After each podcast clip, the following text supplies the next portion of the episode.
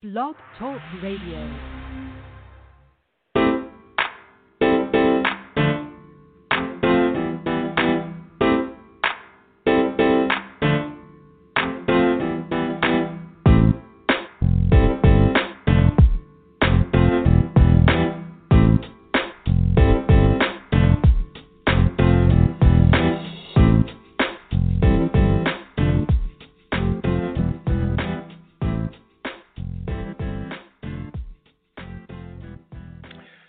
Welcome to the Perkins platform. This is a solutions oriented podcast and live radio show. Each broadcast, we dedicate about 30 minutes to explore contemporary issues and solutions in education leadership. And this is your host, Brian Perkins. So today we have an incredible story of a special guest um, that's joining us. Um, Mr. Aaron Stark. Welcome, Aaron. Thank you for having me. I'm sure I, I, saw that there was just a bit of a technical glitch just a moment ago uh, as we prepared um, for, and glad that you were able to connect back in just right on time. So, um, welcome back. And um, those of you who may have read and even seen on our website and, and other social media um, where we posted Aaron's uh, TED Talk. Aaron is a motivational speaker and outspoken advocate for mental health awareness. Um, and I've invited him today, as you uh, have seen in the title of today's broadcast, Lessons from the Playground. I was almost a school shooter, and his uh, TED Talk entitled I Was Almost a School Shooter has received over 12 million views. And I, you know, I say that um, just to bring um, real attention to the fact that people are interested in hearing this story. And and I, I think it goes without saying, but I think I, I'd rather be explicit to say, you know, I invited you today, Aaron, not because you know to bring any kind of special kind of to glorify um, school shooting or to um, to make uh, this something to celebrate that um, there have been um, school shootings in American public school history. Um, rather, you know, I and I, I, mentioned to you offline that um, you know I tell my students um, in a leadership preparation program that a lot of them want to be school principals and. Uh, I've had countless students ask me, "Why do you do this? What is it that motivates you to do this work?" And I, you know, I tell them, and I think the same applies to you, is that what I tell them is that I do it because of the families and students in the schools that they serve that I'll never meet. And that I think that my influence on them will benefit those lives. And I think your um, story, um, there probably been countless families impacted by the work that you've done um, in these interviews and the, the the story that you have told about your experience that has touched so, so many people uh, that I've I've talked to in just the short amount of time, but probably countless individuals uh, that you'll never meet. And so I personally thank you for being open and um, honest and willing to share your story um, and I know that today will be undoubtedly no different than you know we have a lot of people that are are leaders and policymakers, community leaders that are listening in. And so thank you in advance for um, sharing with us. Uh, to our faithful thank listeners, you. You welcome. Much. Yes, thank you. And uh, to our faithful listeners, welcome back and thank you for being a part of our uh, family of thousands of listeners every month. And to our new listeners, we're glad you've joined us. And so, Aaron, um, there's so much I you know I want to talk to you about. Um, I guess I'll start with you know that um, you know in your TED talk you you talked a little bit about um, you know your your early childhood. I'm I'll I'll let you start where you want to start. Um, but I, I, would really love for you to give um, the audience uh, a brief synopsis of kind of where get us to the point where you were you were considering um, uh, violence against yourself and others. Uh, if you could just bring us to that point. Absolutely. Uh, first off, thank you for having me. Uh, it's an honor to be on your show. Um, so, I grew up in a really dark and violent and aggressive kind of family. My parents were druggies and criminals and were running from place to place to get away from authorities and to avoid evictions and to avoid the police and they I lived a very nomadic lifestyle growing up. We bounced around from I went to 30 or 40 different schools, so many schools I couldn't pay attention to how many I went to. Um, I was constantly a new kid. Uh, always, I, I never had any stable house or shower or clothes or anything like that. I was always the dirty, smelly kid wherever I went.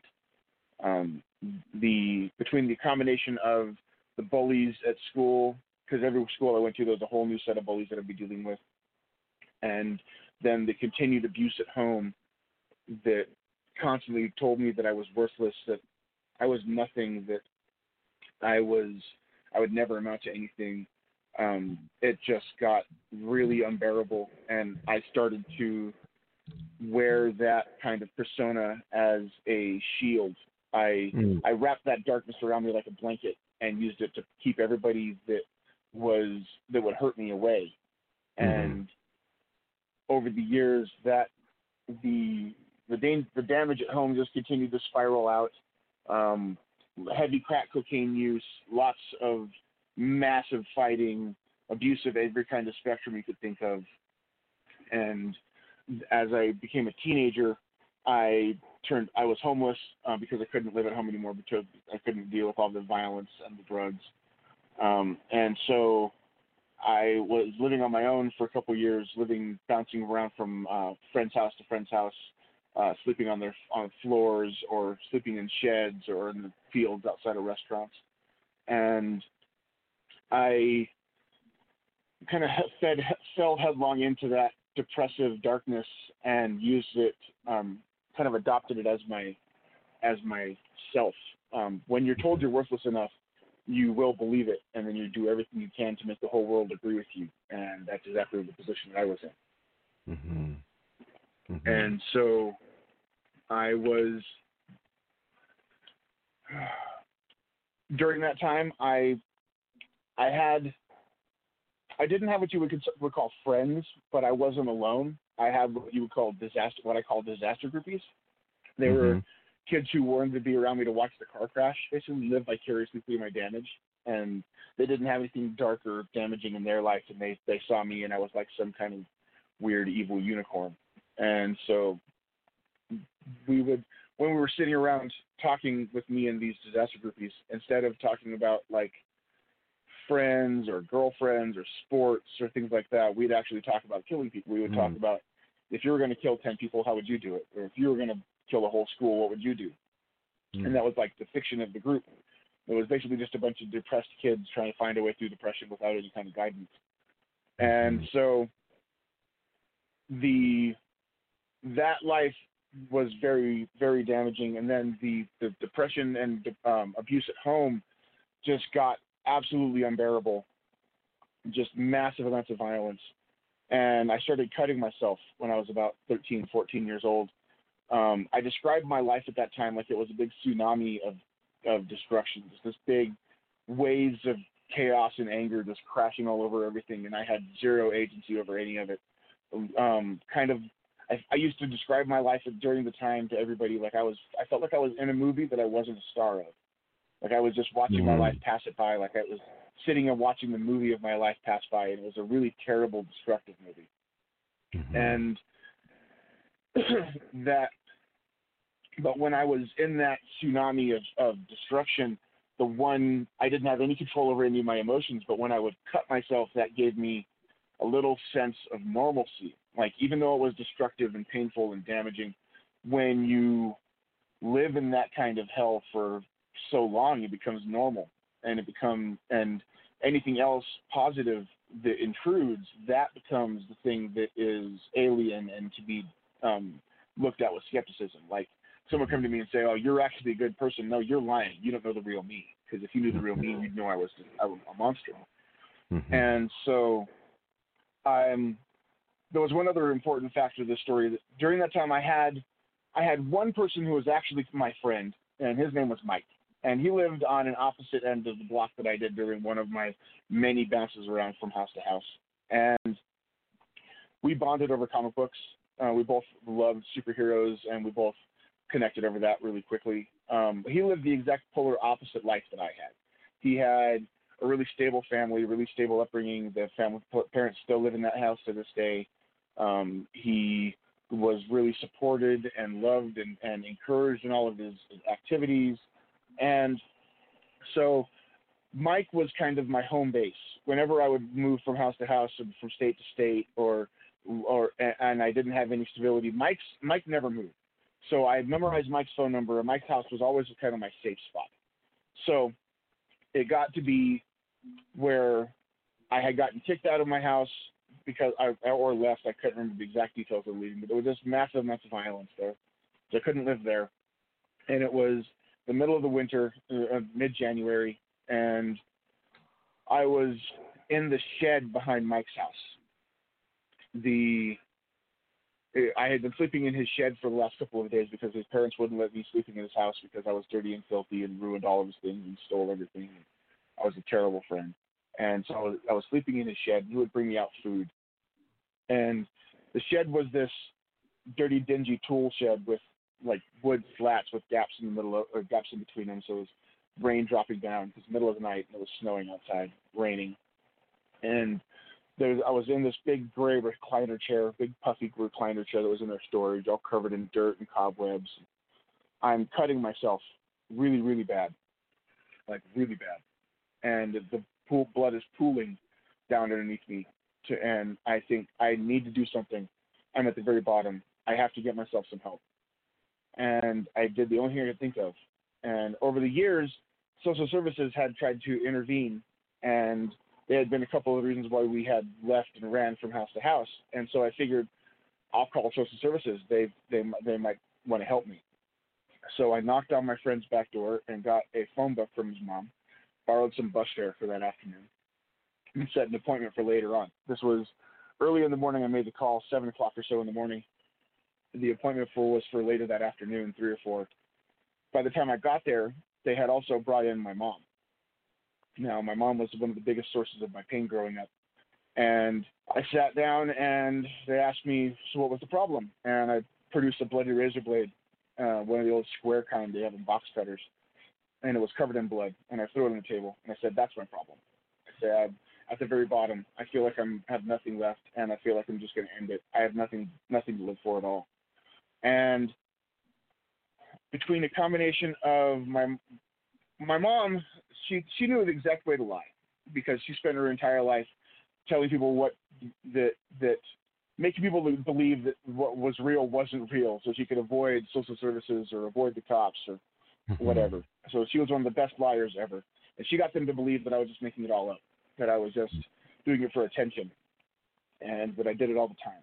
And so they sent me home with her. And as they sent me home with her, she turns to me as we're driving away a couple blocks away from the place, turns to me and smart, snarls with this mean look and says, "Next time you should do a better job, and I'll buy you the razor blades." Hmm. And my hmm. brain hmm. just broke. I hmm. that darkness I'd been flirting with over the years, I just ran headlong into it. Like, you think I'm a monster before you wait, just wait, I'll be a monster now. Hmm. So the next six or seven months, I spent on a what I think of as a scorched earth kind of philosophy, where I just was that monster as much as possible. Burned down every relationship I had. Anybody who was a friend, anybody who acted positive at all, I just would destroy everything. During this time, I also went on a campaign of wiping myself from existence, where I went, I broke into every family member I could get a hold of, and snuck into their uh, closets or wherever they held their family photos and destroyed as many pictures of me as I could get a hold of. I tried to erase myself from history. Mm-hmm. So I, I, I, my brother discovered what I was doing and saved three or four pictures, but I effectively erased myself from. I burned hundreds of old pictures of me as a baby, Hmm. and so I was on this scorched earth kind of uh, kick that I was on, I suppose. Months go by, and now by this time I have burned down all my bridges. I've I've even burned the bridge with Mike. I've I've I've done everything I can to ruin that friendship, and I am now living in the field behind Casa Bonita, which is a restaurant here in Colorado. If anybody ever watched that show South Park, they did an episode about Casa Bonita. Mhm. That's the restaurant I was Mhm. sitting behind. Mm-hmm. Um, and so I was in the field behind Casa Bonita, and I had gotten a bunch of drugs that I'd stolen from my mom. I had got a uh, a bunch of pills, a bunch of LSD, and a bunch of cocaine, and I was planning on overdosing. And I wanted to kill myself in in this field. And I thought, you know, I I need I was I need to do something. I, I I'm at the bottom. I have to I have to do something. And so I I had nothing I knew last time when I warned them I was gonna come that they called my mom in and I wasn't gonna do that again. And so I knew across the street from the school that I was at at the time, it said there was a sign that said mental health. And didn't know what it was for, but it said mental health. And so I go up to the door and I knock on it and I, it luckily was a place that said mental health, but they had me meet with a counselor. I don't really remember what she told me because the only thing I remember was the last thing that she told me, and that's as I she was looked at me. She said, "I'm sorry, there's nothing I can do. I can't help you." And I walked out that door, and I felt my brain just just shatter, and uh, I that that tsunami of pain and anguish that I've been describing, that giant hurricane of destruction, I found out what was underneath it. And underneath it, it gets really cold and quiet and still because when you really don't have anything left to live for and you really don't have anything left to lose, then you can do anything. And that's a terrifying thought. Hmm. And all those plans that I had talked about with my disaster groupies, they just kind of crystallized. I knew exactly what I was going to do. I knew where I was, what I was going to do. I knew I had talked about when planned out basically the plans. I was either going to get a gun and walk through the, the doors and kill everybody in the food court of my school, or I was going to walk down to the mall and kill everybody in the food court of the mall. And the only difference would have been the time of day that I got the gun. And I knew where to get a gun because there was a bunch of gangbangers that li- went to school and they hung out at the RATC building next to where I was at. The they knew me. They, they saw I was sleeping in the park. They sold drugs to my family. I was obviously not a narc, and so and I knew that they brought guns to school every now and then. This was mid '90s, so it was pretty common. Mm-hmm. So the, I, I went to him and said, "Hey, can you get me a gun? Hopefully one that shoots a lot of bullets." And he's like, "Yeah, sure. Give me give, give me three days." And or he's like, "Give me an ounce of weed," is what he told me. As that part was the easiest part, getting an ounce of weed. And that I just went to my mom's house, stole an ounce of weed from the guy sleeping on the floor, and brought it to him. He's like, "Okay, give me three days. I'm gonna get you a gun." I was like, "Okay." So I was waiting, and as soon as I got the gun, I would have gonna commit the attack. Hmm. And so in that time, looking back on it now, I think I was doing, I think I was saying goodbye. I didn't think that at the time, but I, looking back on now, I think that's what I was doing. And I went to Mike's house. And when I knocked on Mike's door, he opened it, and I, he didn't know what I was planning. He didn't know anything what was going on, but he knew that I was living in hell and had been living in hell for a long time. And he opened the door and he saw, and he he just brought me in, and he was like, "Dude, you're gonna be okay. You're you're not a monster. You're gonna be all right." And he showed me small acts of kindness, and it wasn't it wasn't the kind of overbearing kind of things where it's like we're gonna fix you or we're got this program going to get you in and I got this counselor to talk to. It was more just treating me like I was a human. Hmm. And at the time I didn't feel even I didn't feel like a human at all. And he treated me like I was a person worthy of respect. And it when you're treated like a person when you don't even feel like you're a human, it'll change your entire world. And it Hmm. did for me. It just changed my perspective Mm-hmm. and I stayed there with him for the whole weekend. I never ended up going to get the gun. I he he just showed me love, and it was it changed my life. Mm. Um, when you're when you're in that really dark spot, at, at the time, I was either something to be feared or something to be fixed. So people were either afraid of me or wanted to fix me, and Mike was the only person in my world who looked at me like I was just a person in pain. Mhm. And so, yeah, uh, he he saved my life, and he's still my best friend to this day. He's still Mhm. the uncle to my kids. Um, Mhm. Yeah, best friend I've ever had. Wow. Thank you so much, Aaron, for uh, sharing that story. And and uh, unfortunately, there are a lot of um, stories where uh, people have talked about just being treated like a human being made the difference, and I, that echoes, um, you know, the some of the failing that is in the system. Um, so I want to go back for just a moment to where you started with, you know, going from school to school, place to place, because you know I um, I've had some experience in you know being on school board and and being in uh, a public official. And and a lot of times what we were told uh, that the system is set up uh, in such a way to serve as a kind of safety net um, where where if it's social services uh, they know what to do and where where to you know get the kind of help.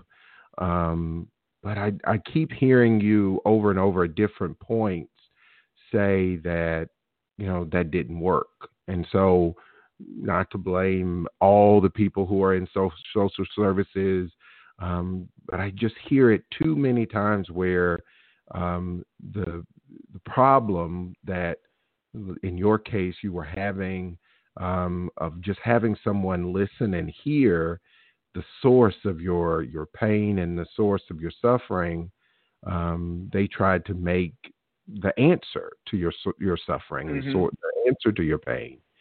And so, thinking all the way back to early on, were there were there adults? Because I don't I don't want to even just say teachers, but thinking about at Uh-huh. school, were there adults at all that were around that you felt um, uh, reached out and and then Yeah, the yeah. system, yeah, Yeah. Yeah, yeah, definitely. There were there were a couple over the years, especially with the amount of schools I went to. There were definitely some that tried to puncture that veil, so to speak. Mhm. Um, I Mhm. had I had an English teacher. Uh, I was also one thing about me. I was always the uh, um, the gifted kid in school. I I I was always um, accelerated in my my testing, so I was good with English and science. Mhm. was always I, I loved reading. I was a voracious reader. Um, so English class, um, my homework was atrocious. I would I would never do my assignments, so I, my Mhm. grades for homework would be bad. But I would I know the subject and my tests were really good. So I had a teachers occasionally. One in particular, I remember my English teacher. I think ninth grade, where she saw they had put me in remedial English class, so I was doing like punctuation and sentence structure, but I'm reading Shakespeare for fun and like doing advanced level readings just as a hobby. And so she saw that and she's like, So I see what you're doing here. I see your struggles. Let me give you a test and let me see what you know. And then we can go from there. And so I tested with her and I aced the test. And for the rest of the school year with her, I actually got to be like a de facto school assistant where I got to help her in Mhm. class. And, and, and, and it Mhm. was that kind of that uh, it on that same topic we were on earlier, that sense of validation, that being seen, that Mm. that you saw you saw past the surface and past the the, the a label that you think that I was, and you saw who I actually was. Mm. And that is the the biggest difference and the, the biggest thing that I think um, could change it is anyone that actually saw past the dirty, smelly kid who didn't have a shower and saw the poetry loving, comic book loving nerd who just wanted to be told he was a good kid. You know, wow. and Yeah. I think at, the end of the day, that's that's all anybody really wants Mhm. is for is we all just want to be told that we're okay. right. and right. where where we find that okayness can depend can determine whether or not we go on a positive path or a negative path. And I think that, yeah, I, I think there was definitely some teachers that were able to puncture that mostly by and and almost without fail by just looking at me like I was a person and not by whatever stereotype they had preset in their mind that what they think I should be. Mm, sure, sure. And you know, I I saw where you um you have this Facebook group. You are not alone. Um, Mhm. So I don't know if you're referring to kind of in the present tense, but my question is, did you? And, I mean, you you've talked about this group, but it it almost sounded like they were, you know, they were groupies watching you, as you said. You know, they were watching your life and watch waiting to see what happened in your life but um your whole uh this this the title of your group being you are not alone my question is did you see or do you recall other children uh that were cutters that were uh depressed Oh yeah. and otherwise that that that you thought, hey, that that's me too. I'm I'm in the same situation. What what what was that like? Were there were there a lot of others or? Um, well, when I was in, in the social group that I was growing up, there were two or three others that were kind of the dark ones, so to speak. Mhm. Um, and t- the big distinctions that I would make between the disaster groupies that I was growing up with and the You Are Not Alone group now, is there's a massive difference, is that back then it was kids living vicariously through the damage of somebody else. That Mhm. they saw the damage I was going through. They kind of they, they wanted to experience it almost like a TV show in a way. Um, and but these days, my You Are Not Alone group, which honestly is the most my most proud achievement of what I've accomplished for coming out with my story, um, is entirely based. It's it's a place for people of who have gone through this similar kind of problem, or know someone that does, or are dealing with people who do who do, that gives them a space to talk about deep, important topics without so much red tape and oversight that might cause them to have a lot of difficulties just because they talk about these topics. Um, and that group in particular, um, you mentioned in the beginning about the people who you don't know, who might who you might hear that don't know that you don't see. Um, Mhm. That group, because it's given a safe place for people to talk about these issues that are really hard to talk about, it has itself prevented over 23 suicides, three school shootings, and helped three people leave white nationalism. Wow. The group itself. So Wow. uh, the, and so yeah, the, the, it's there's a it's a major difference to um, from from perspective of me, but the there were definitely kids who were like me growing up, and there are still now. I'm not a um, while while my story might seem outlandish and it might seem like I'm kind of a unicorn, the, it's really the scary thing is is how normal and banal it really is Hmm. how how much that how almost universal that sense of isolation and loneliness is among everybody because Mhm. the biggest thing that i found about talking with my story is that we put up a lot of barriers in society uh, between us we put up a lot of walls that in, in our social structure we think that that person is different than me so i can't talk about them. We don't have any shared experience. That he's either too rich too poor different different social stratus, different religion, different language. What I've discovered with talking about um, feeling isolated and alone and feeling um, like I was nothing is that seems to be the one absolutely bipartisan thing that everybody feels, and it shatters all of those walls that we put up, and they just don't exist right now for Mhm. me.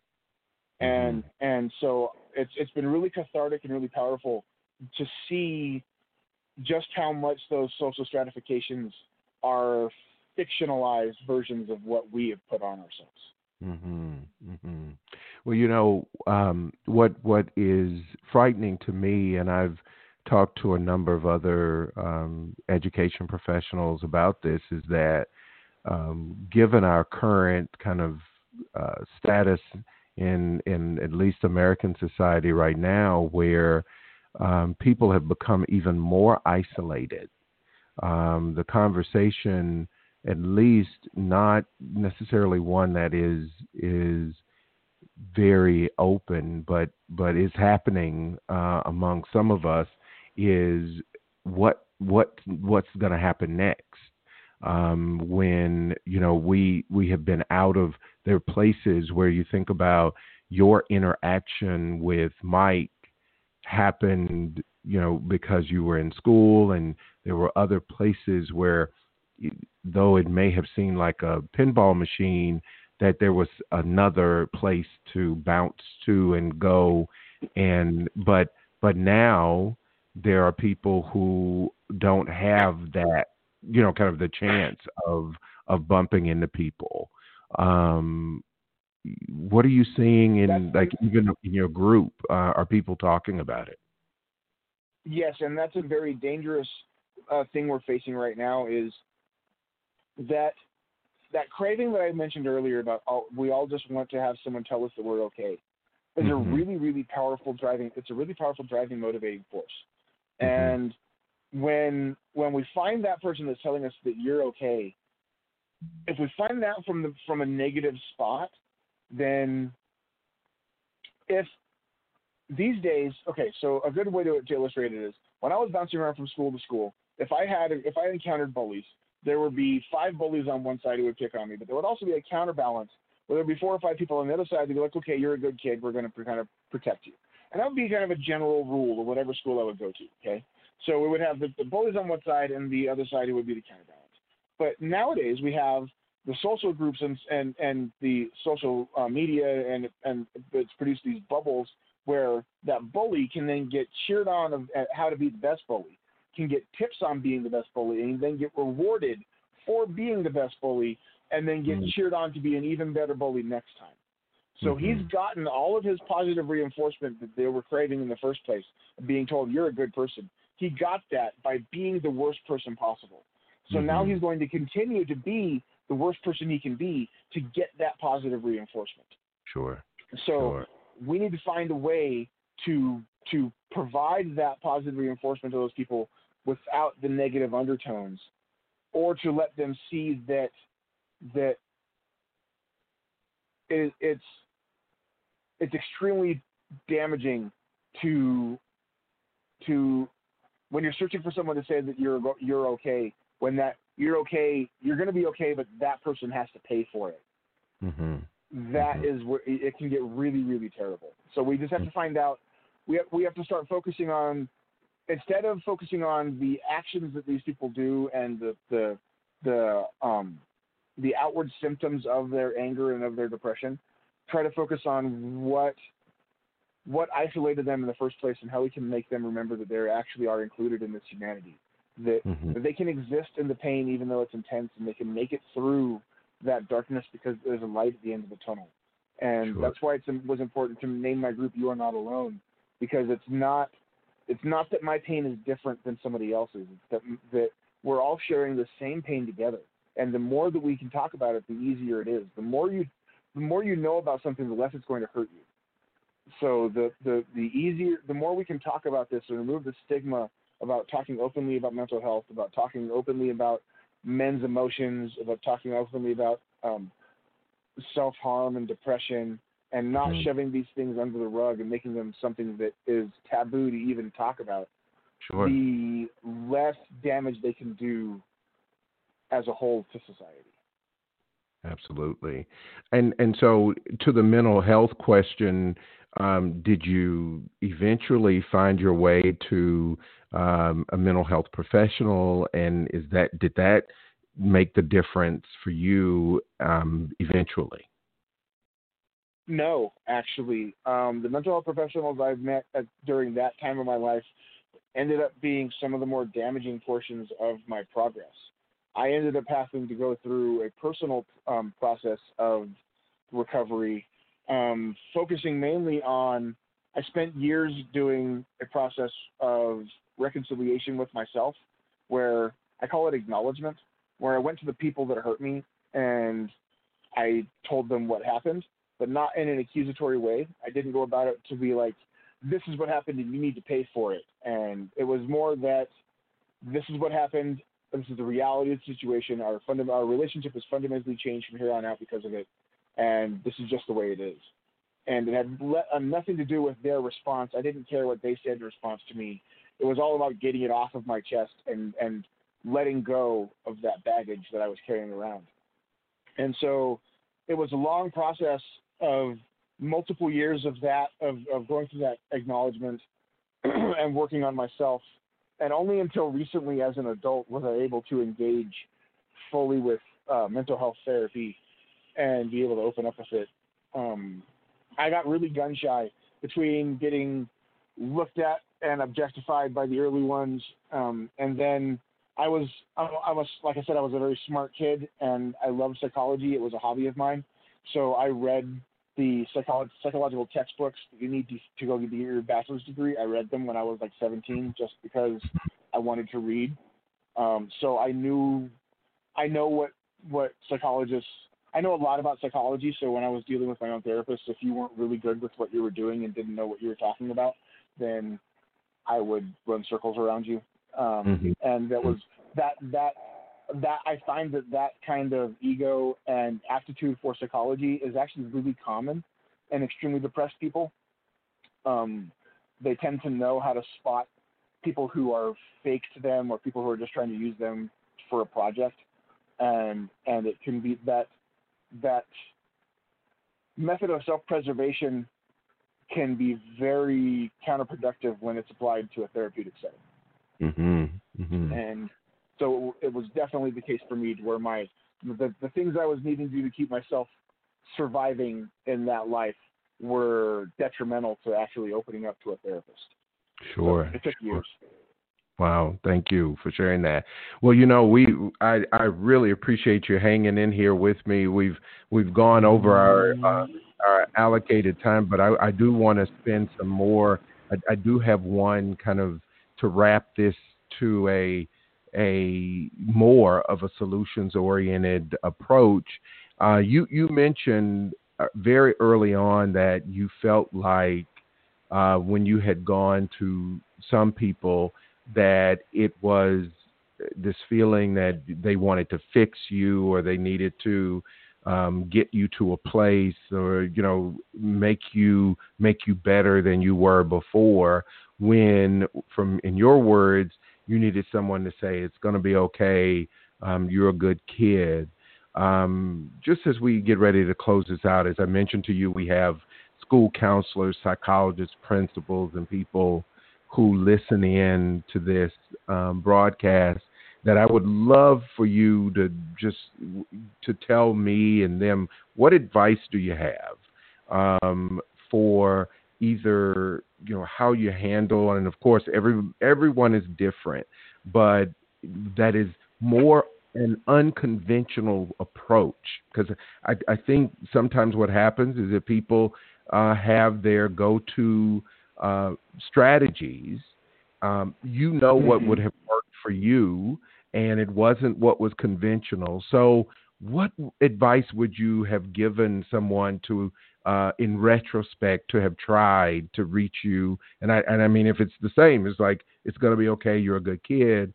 How do you know when that's the uh, answer or that's the solution for someone like you, um, just so that they know it's, it is certainly uh, something to put in their toolbox. Mm-hmm. Well, there's two portions of it. First is listen. Okay, listen um, as much as you can. It's a truism that when we're talking to people, nor, most of the time we're not actually listening. We're just preparing our next monologue, preparing our mm-hmm. next time to talk, and saying what we're going to talk about next. So actually listen. Listen to the kid who's talking to you because and, and validate that their emotions are, are are meaningful and that they deserve respect. And the the the the companion to that is stick with it.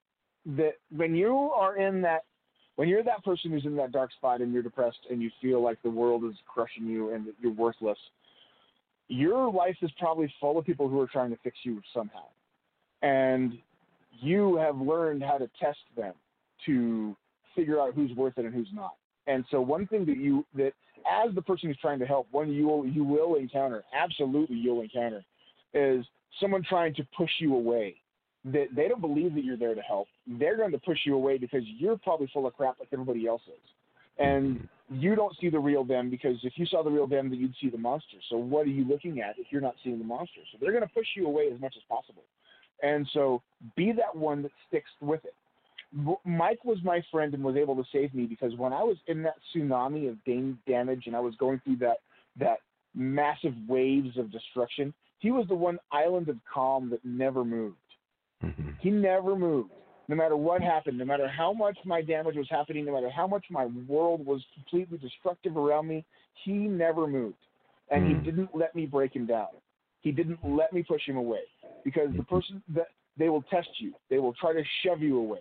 Because everybody else gets shoved away easy. And if you're shoved away, then you're just like everybody else. Sure. And so if you want to be that one person that breaks through and be and is that island of calm for that person in that ocean of destruction, then you have to be able to withstand the blows and withstand the, the, the damage coming at you because you will be tested. You yeah. will 100% be tested, and you have to withstand that. Be mm-hmm. that person that that when the rest of their world is is is crushed and everything is burning in flames, you're the one person that's still standing there saying, "Yeah, you're okay. You're going to be all right. mm-hmm. You're still good. You're you're still going to be okay." Even when they push you down and shove you down, you're still going to say you're going to be okay. That mm-hmm. it's it's simple. It, it sounds simple, but it's the one most. It's the least least common, most rare, and most potentially life saving thing you can do. Mm-hmm. Is just just stick with it through all the damage they throw at you. Wow. Thank you so much, don't, Aaron. Don't give up. Yeah. Yeah. Thank you. Thank you so much.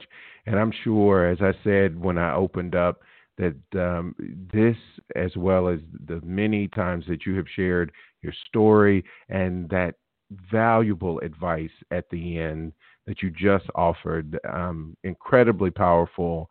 And hopefully, there are uh, people who are out there who are in this in these roles um, that are psychologists and so, social workers and, uh, staff at schools that will pay attention to that. So, again, thank you for sticking with me uh, over our time, I promised. Um, but it was well worth it. And um, again, I think, um, you know, it is certainly something that um, a lot of people are going to talk about for quite a while. Um, wishing you the best. I saw where you said um, uh, you are a father of four, um, and that being a yes, dad sir, was yes, your favorite sir. part of life. Um, love it, um, and we're just wishing you and your family all the best. And um, if there's ever anything that you're you're out on the East Coast and you see us, uh, stop by Columbia, and um, we'd love to get you some coffee and and chat again. So um, until that time, go well, stay well, Aaron. Take care. Thank you for having me. I really appreciate it. Have a great day. Bye bye.